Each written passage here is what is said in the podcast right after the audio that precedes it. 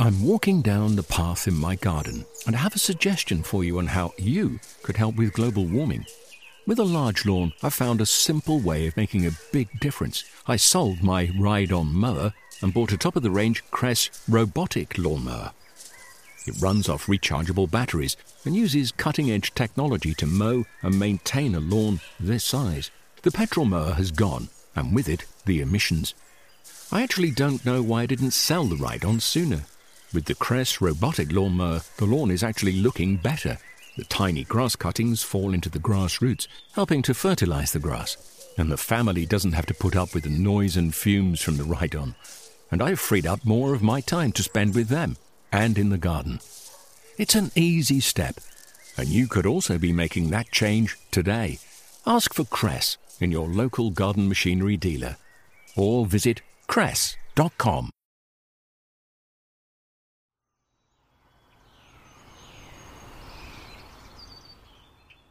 At this time of year, there's nothing quite like getting your hands dirty by reaching into the soil in the garden. And I like the simple task of digging into the ground, planting flower bulbs, and looking forward to their explosions of colour in the spring. I'm Fiona Davison, and today we are very much gardening with the RHS. Autumn is the time to get your bulbs in the ground. I'm thinking of delicate crocuses, fiery tulips, and hopeful daffs. Bulbs make wonderful displays in containers or borders, and they're some of the easiest and most rewarding garden plants to grow. Here's RHS gardening advisor Jenny Bowden with some top tips for how to get the most out of them. Bulbs are wonderful. They're like little bundles of promises of spring. They're something to look forward to. They're an optimist's plant. You plant these rather uninspiring packages that arrive in the post or you get from the garden centre, and then you're rewarded with a wonderful show of flowers in the spring. I don't think you can go too far wrong with bulbs, and that's the beauty of them. Anybody can grow bulbs, even if you've got a really small space. They grow well in troughs, they grow well in containers, they grow well in the ground, and they grow well coming up through grass.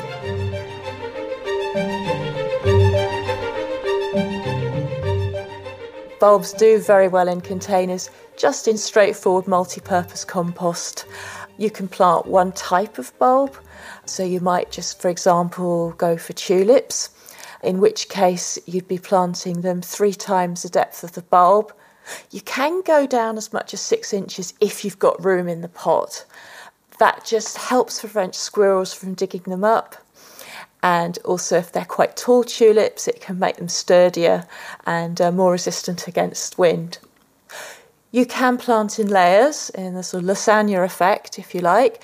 So you can have a mixture of small bulbs and working your way down. So, in essence, the smaller the bulb, the more shallowly it's planted at that same rule of three times the size of the bulb. You start off with your pot of compost partly filled, and you lay your tulips in the bottom, and then another layer of compost, and then your narcissi, for example, your daffodils, and then you might top off with some crocuses. And if you choose your varieties carefully, then you can have colour from February uh, right the way through to May. Now is the ideal time to get daffodils, scillas, and crocus bulbs in the ground and in containers.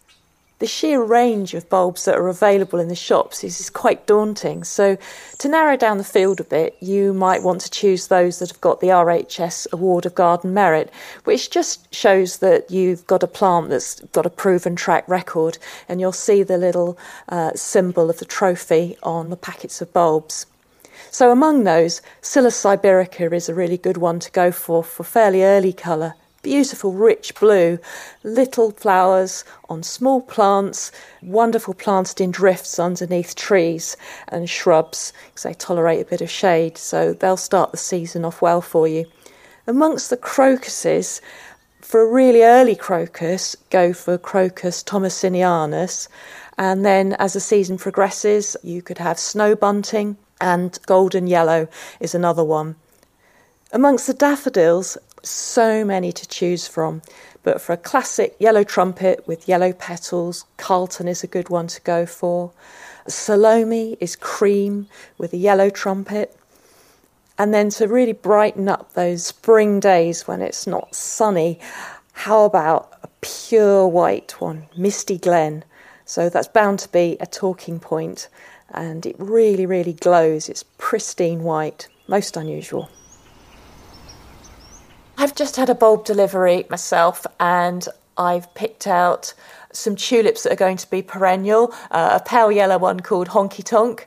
What I'm interested in is Gladiolus byzantinus, which is an early flowering gladiolus in cerise. It's a lovely cerise colour or magenta, and that's going to be sort of April, May. So that's going to be flowering around the time of the irises.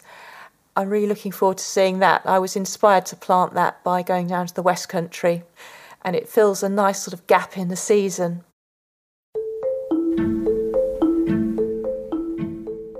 We do get quite a few inquiries from people where they've ordered bulbs and they've arrived slightly out of season or they've forgotten to plant them.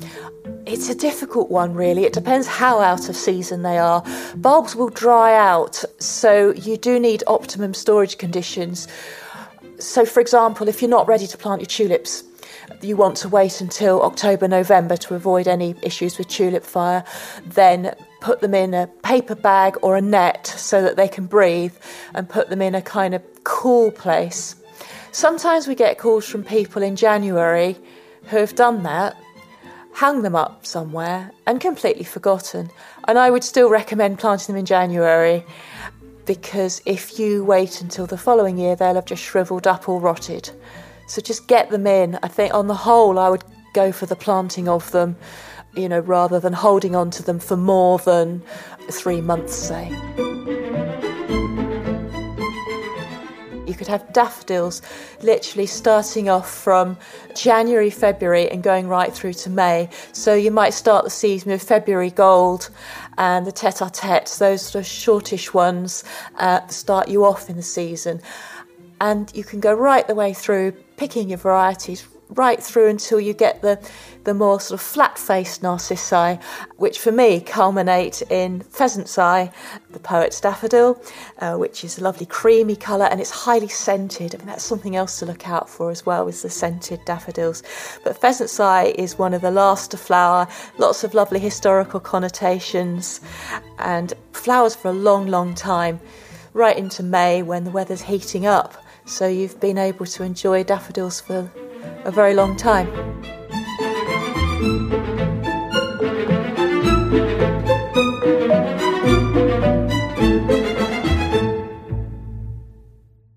Thanks to Jenny Bowden. Let's stay in the soil for a little bit longer. Organic growing has become more and more popular, and we think of it as quite a new thing. But actually, it relies on techniques that are centuries old. In the Lindley Library, we have lots of very old books where people are explaining very old pre chemical ways of growing, and we're finding we're going back to them. Organic gardening is a way of gardening that relies on natural processes, can be especially beneficial to wildlife, and avoids artificial fertilisers and pesticides. Claire Ratinon is a grower based in East Sussex, and she's provided organic produce for superstar chef Yotam Ottolenghi, as well as primary school children in East London. But her journey into growing started slightly further afield.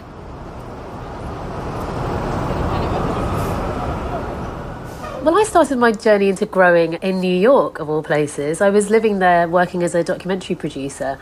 I completely chanced on this rooftop farm called Brooklyn Grange on a walk with a friend one day looking for a flea market and rather implausibly saw a sign that said come and visit our farm on the roof. And i mean i defy anyone who who can see uh, such a tantalizing possibility and refuse to go up those stairs. And so yeah we went up eight stories and there's this incredible productive verdurous beautiful beautiful place on top of the roof of a of an industrial building in Queens underneath the Manhattan skyline and it's amazing and it was just full of vegetables and full of enthusiastic people and this like breath of fresh air in, in what is a very very fast paced intense busy constrained city there was just this space, and it was so amazing that I, yeah, it was very transformative to be honest, without sounding too cheesy.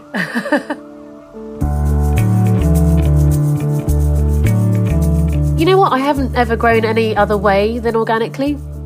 Starting at Brooklyn Grange, which grows not using chemicals, not using pesticides or fungicides or anything like that, but at the time wasn't organically certified, meant that when visitors came to the farm and asked why it wasn't certified organic, we would have a lot of conversations explaining that although all the food here is grown using organic principles, that, that it wasn't really financially viable to get that certification. And so from the very, very beginning, I was really engaged with coming to understand what the point of growing organically, why why we do it, and how important it is to grow in line with nature and, and do things that are sustainable and puts the environment, the wider environment, and the literal soil under our feet at the centre of our growing efforts.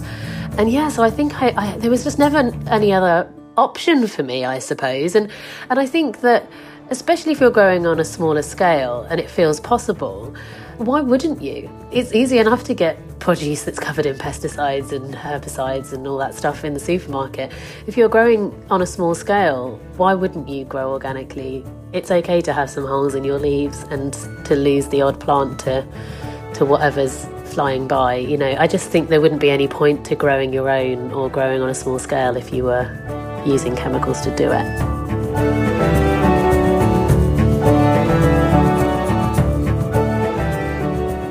If somebody was looking to start growing organically, I would actually say it does depend on what space you have available to you. You know, when I started growing, I was living in a in a one bedroom apartment initially in New York, and then again in a flat in Hackney, and I had no outside space at all.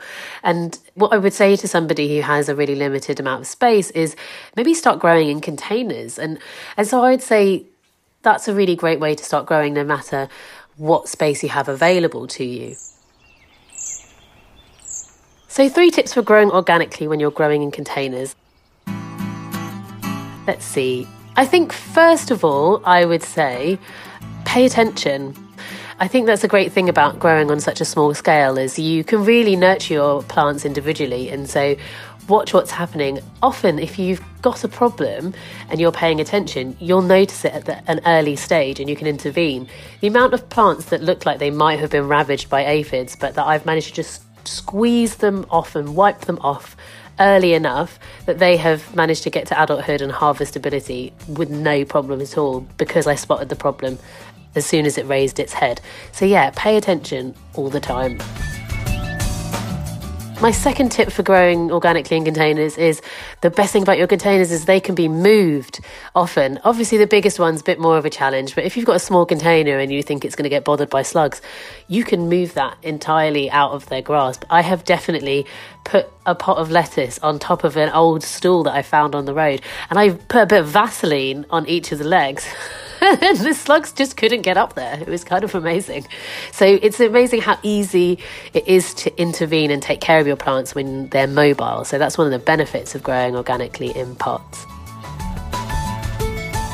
And my third tip for growing in pots organically is if it's getting too tricky to keep the pests off, then invest in barriers. So, for example, if you're growing something that's in the brassica family and you're finding that cabbage whites are an issue or flea beetles an issue, then you can use insect proof mesh. And because you're growing on a small scale, you can group all your plants together and just throw that insect proof mesh over the top of it and anchor it down. And so I would say think about how you can create barriers between you, your plants and the pests. You know, I, I use bird proof netting on almost all of the things that I grow. Brassicas are another one that are loved by pigeons, so bird proof netting is really good for that.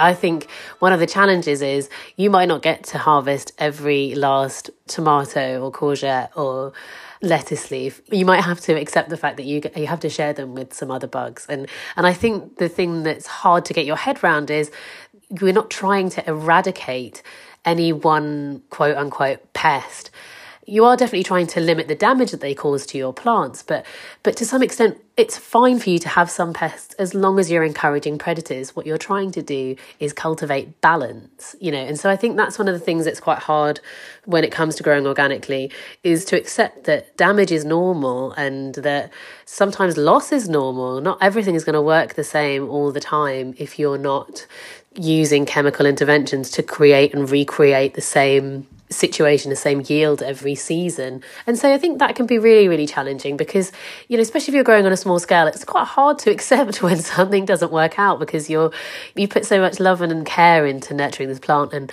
you know, sometimes you can plant out your beans, go away for the night and turn up and realize they've been reduced to stubs by the slugs. You know, it's really disheartening.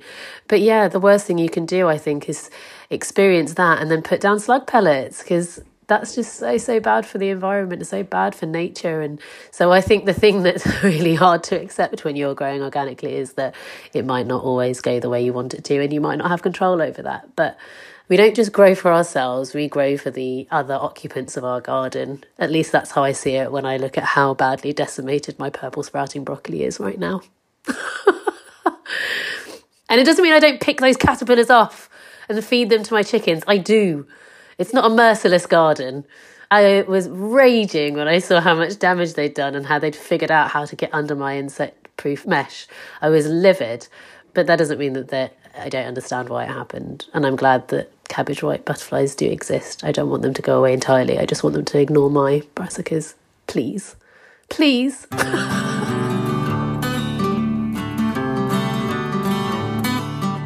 I think growing organically is the thing that will save our food system. And I think it's more complicated than that.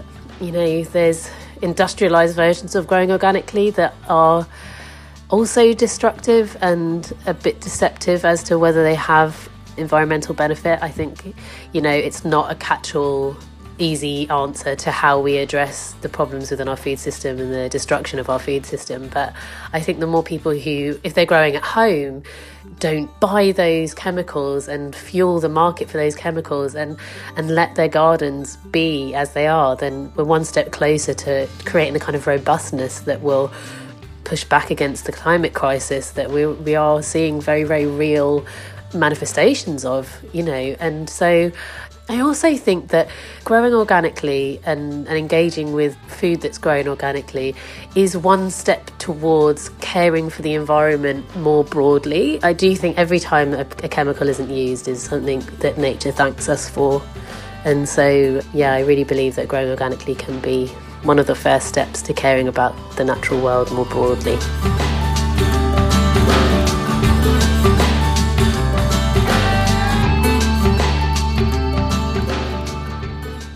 Claire Ratinon. Let's zoom out from our back gardens now and take a look at the wide open 955 hectares of Richmond Park in South London. If you've had a stressful day so far, our next guest should help. We asked garden designer Tom Massey to tell us about a place that really connects him with nature. So I think my first memory of Richmond Park was very, very early. I think it was very young baby. And I, I really remember the giant oak trees and the canopy of the trees as you walk through them. Looking up and seeing the leaves and, you know, seeing that change throughout the seasons as well, from autumn through to winter and then spring when all the leaves come back fresh and green.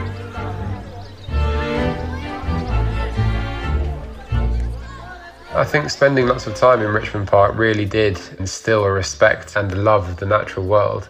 And I think, you know, growing up in the city or growing up near London, having that big, uh, open, expansive green space was such a good thing to have and such a benefit to my physical and mental well being, I think. Definitely, you know, was one of the influencing factors on becoming a garden designer, the love of that landscape. I think it was the first landscape love, I suppose, you could say. So it definitely inspired me to to have a respect for the natural world and to look at landscapes and to take inspiration from them.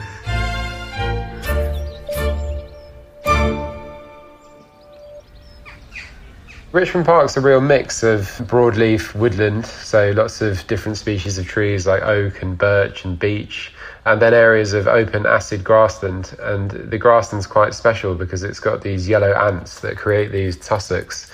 So it's a site of special scientific interest, and you see lots of species like woodpecker and owls and hawks, and it's famous for its wild deer that roam freely in the park.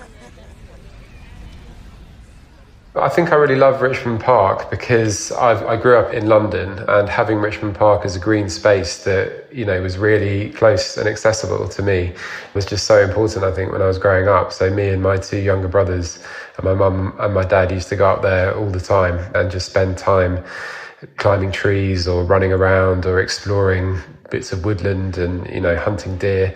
So it was a really nice space to have and, and a really a real benefit, I think, living in a city, having a big green park right on your doorstep.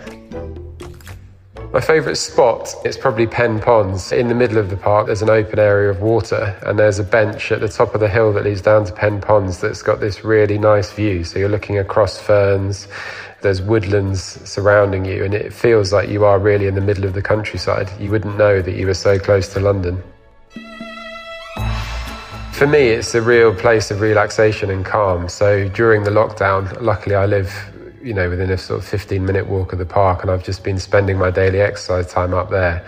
Forest bathing is becoming a growing popular movement, and it, it really does have mental health benefits. I think spending time in forests and under trees and seeing the way the light comes through the canopy and, you know, the sound and, and the smells, it, it really does provide benefit, I think, to mental health and well being having that connection to nature and having that ability to escape the city and to escape the hecticness and the pollution and the traffic and the noise.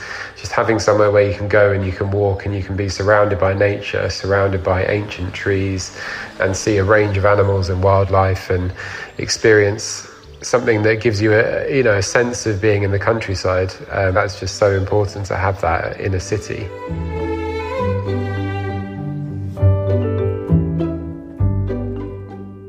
Thanks to Tom Massey for transporting us to Richmond Park. Here's a fun fact it was created by Charles I in the 17th century as a deer park, and the world probably knows it from a naughty black Labrador called Fenton who did his own bit of deer chasing. But it's now got such an amazing wildlife value that it's London's biggest site of special scientific interest. One of the best bits about parks are their human spaces too, not just wildlife, and they're filled with memories. So one of my favourite spaces in Richmond Park is the Ian Dury bench. Ian Dury from Ian Dury and the Blockheads fame. His family donated the bench and it has reasons to be cheerful written on it. And that's one of my favourite things in parks, looking at the inscriptions on park benches and thinking about the people who loved the parks too. So maybe next time you're in a park, have a look at what's written on the benches. That's it for this week. If you want to find out more about today's topics, or how to get in touch with our gardening advisors, then head to rhs.org.uk forward slash podcast. Until next time, it's goodbye from me, Fiona Davison.